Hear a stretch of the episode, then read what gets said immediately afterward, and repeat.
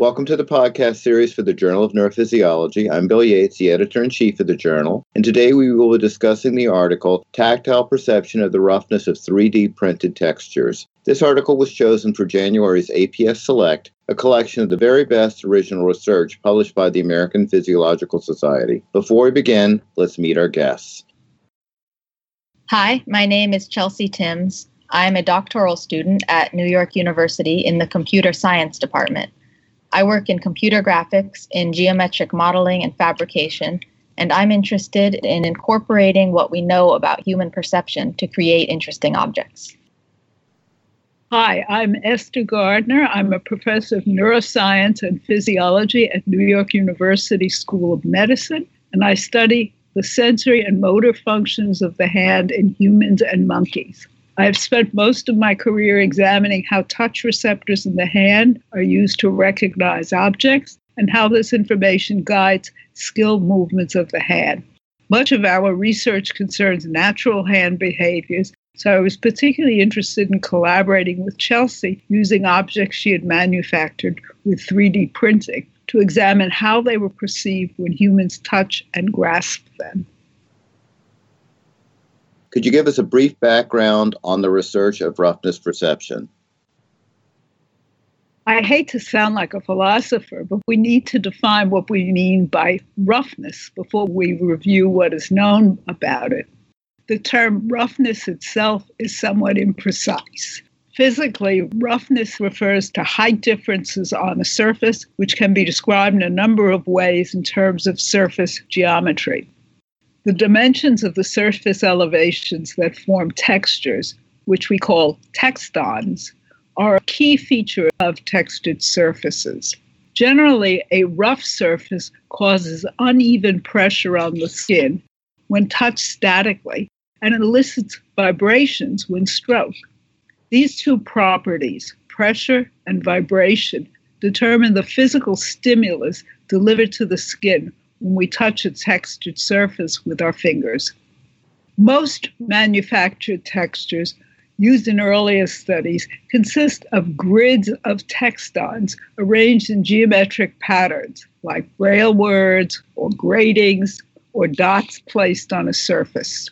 Previous neurophysiological studies by Ken Johnson, John Phillips, Elaine Chapman, and their various colleagues and psychophysical studies begun in the early twentieth century by David Katz and extended by many other psychologists have shown that physical arrangement of neighboring textons in a texture modifies the sensation evoked by individual textons in isolation. The resulting force profile on the skin when you press your finger down on the texture and the vibrations evoked when you move your fingers across the texture are therefore determined by both the dimensions of the individual textons and their spacing and arrangement on the surface. The beauty of the three D printing technology we use to produce our textures and the parametric modeling techniques used to design them is that we can specify the dimensions of the textures. We are able to define the height and shape of the individual textons comprising the surface and their mean wavelengths, the spacing between textons. These features enable quantitative evaluation of surface properties that give rise to sensations of roughness. This is important because we would like to study natural textures and understand why they are perceived as smooth or rough. In general, research in tactile perception of natural scenes is still limited when compared with, say, the senses of vision or hearing. Much of the previous work has been qualitative rather than quantitative, mainly because of the difficulty in quantifying the tactile textures used as stimuli. It should be emphasized that tactile perception is very complex. The skin of the human hand contains four different types of mechanoreceptors that respond to various forces in the skin, such as indentation or lateral stretch. They are also sensitive to motion across the skin and how these forces change over time. Texture perception has multiple distinct dimensions that interact in complex ways, including rough or smooth, hard or soft, and slippery or sticky. Here we are using stimuli of a single material to study smoothness independent from the other qualities. How has new technology such as three D printing changed the way you investigate roughness perception? three D printing has become much more accessible in recent years, and it has also become more reliable and higher resolution. For this work, we created stimuli using stereolithography three D printing. In stereolithography, a light source, such as the D L P projector used in our three D printer, is used to shine light onto photosensitive liquid resin. The light solidifies the resin in very thin layers according to the geometry of the target object, and over time, the full solid object is created. The benefit is that with this type of technology, it is possible to design any custom three D surface and manufacture it quickly and accurately. Our three D printer has a resolution of fifty microns, which means that the geometry can be precisely controlled, allowing us to make stimuli with very fine features. The process has a big advantage over previously used methods to create or derive stimuli for roughness perception experiments. Unlike with sandpapers or existing natural materials, the complex surface geometry of our stimuli is predefined and we know exactly what it looks like. And unlike with milling or photoembossed dots, we can define and manufacture any complex three D texture. We are not limited to just gratings or just one particular type of bump. We have full control to define the geometry of the object, which is important because roughness is a direct property of the surface geometry. For this particular set of experiments, three D printing allowed us to decompose textures into three components: the spacing of texture elements, the arrangement of texture elements, and the texton's shape, meaning the diameter and surface contour of each texton. The varied set of surfaces allowed us to compare the effects of these texture dimensions on human percepts of smoothness and roughness. What computational and empirical methods did you employ in your study? We used three D modeling to define the stimuli for our study. Our stimuli were bump textures. They were flat plates with raised one millimeter tall bumps shaped like truncated cones. These truncated cone bumps served as our textons that made up our textures.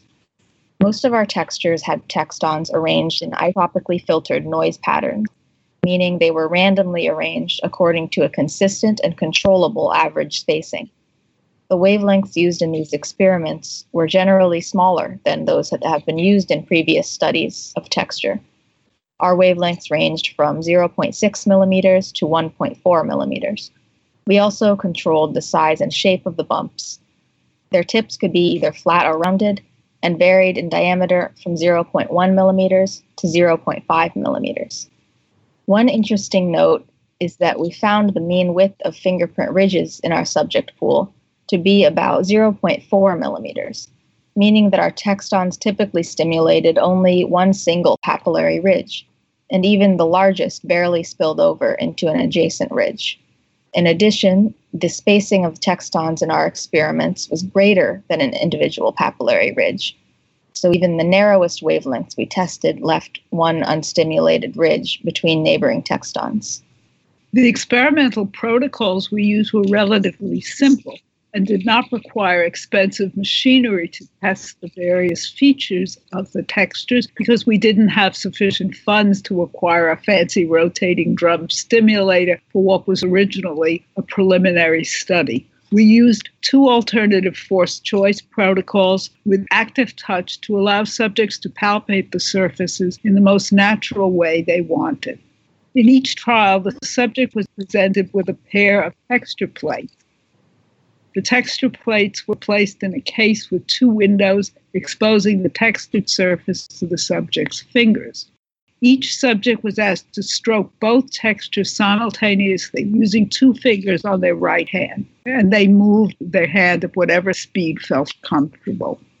They were then asked to use a keyboard to indicate which surface felt smoother. For each stimulus pair, we noted which texture was judged smoother, and we repeated the stimuli multiple times. Each texture was tested on digit two on half the trials and on digit three on the remaining trials.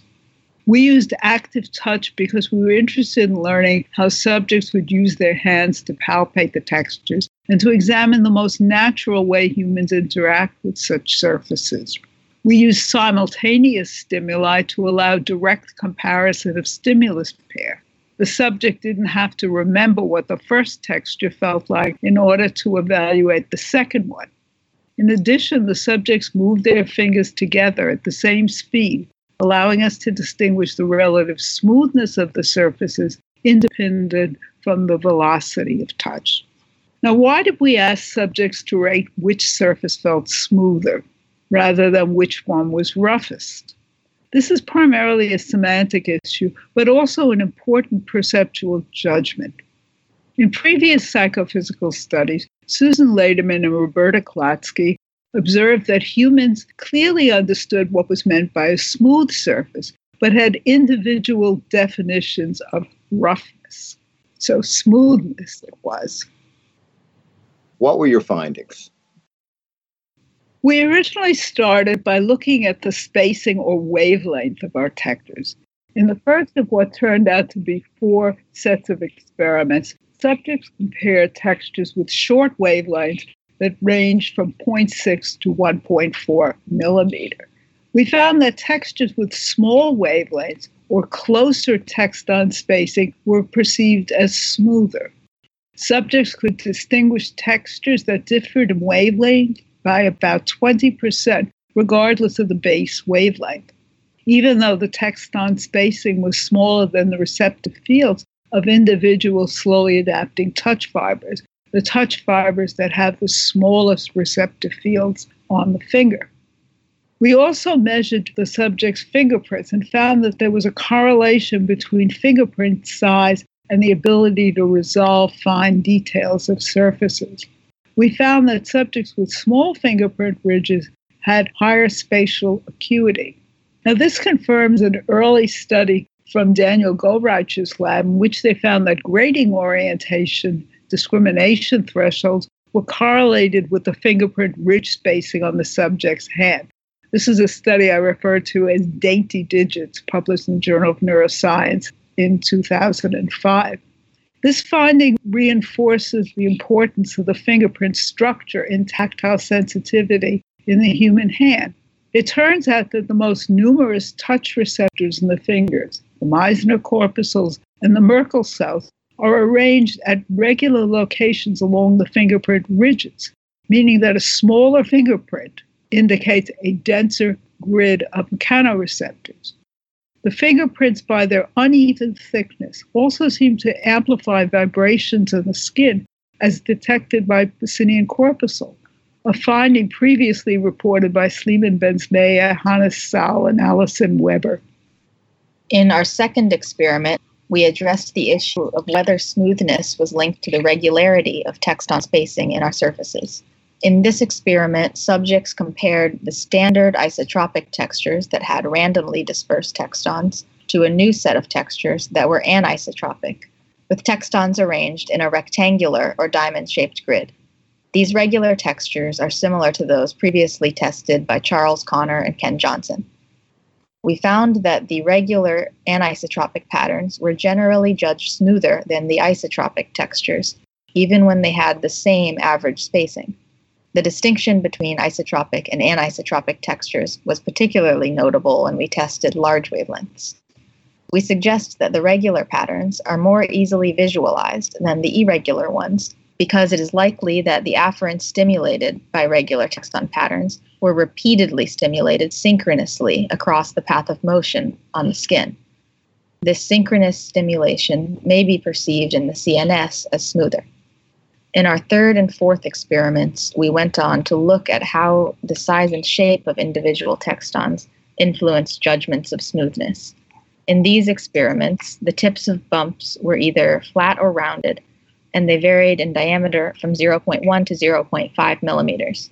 We found that textures with smaller diameter textons were generally judged less smooth, and textures with large textons were judged smoother. Overall, we found that the textures judged the smoothest were those with closely spaced textons and a large surface area, which typically stimulate adjacent papillary ridges. In contrast, the textures judged the least smooth, or the roughest, had smaller diameter textons that were spaced farther apart, thereby skipping several adjacent ridges. In general, a larger contact area was correlated with greater perceived smoothness. What are the implications and next steps in your work? The psychophysical data we obtain posits specific response patterns from touch receptors in the skin and from cortical areas thought to process textured stimuli. These hypotheses need to be tested using similar protocols in animal studies. Given the similarity between human hands and those of monkeys, it will be particularly interesting to use a non-human primate model as a way to evaluate the neural correlates of such tactile sensations. We also know that texture roughness is important for mechanical tasks like grasping and holding objects. Objects with rough surfaces are generally easier to hold and require weaker grip forces because they feel less slippery. This has important implications for studying the acts of grasping, for example, and for rehabilitation medicine. They can provide a more controllable and more comfortable grasping surface on objects designed with the three D printing in mind. We also plan to conduct more studies using three D printed stimuli that are not only strictly bump textures.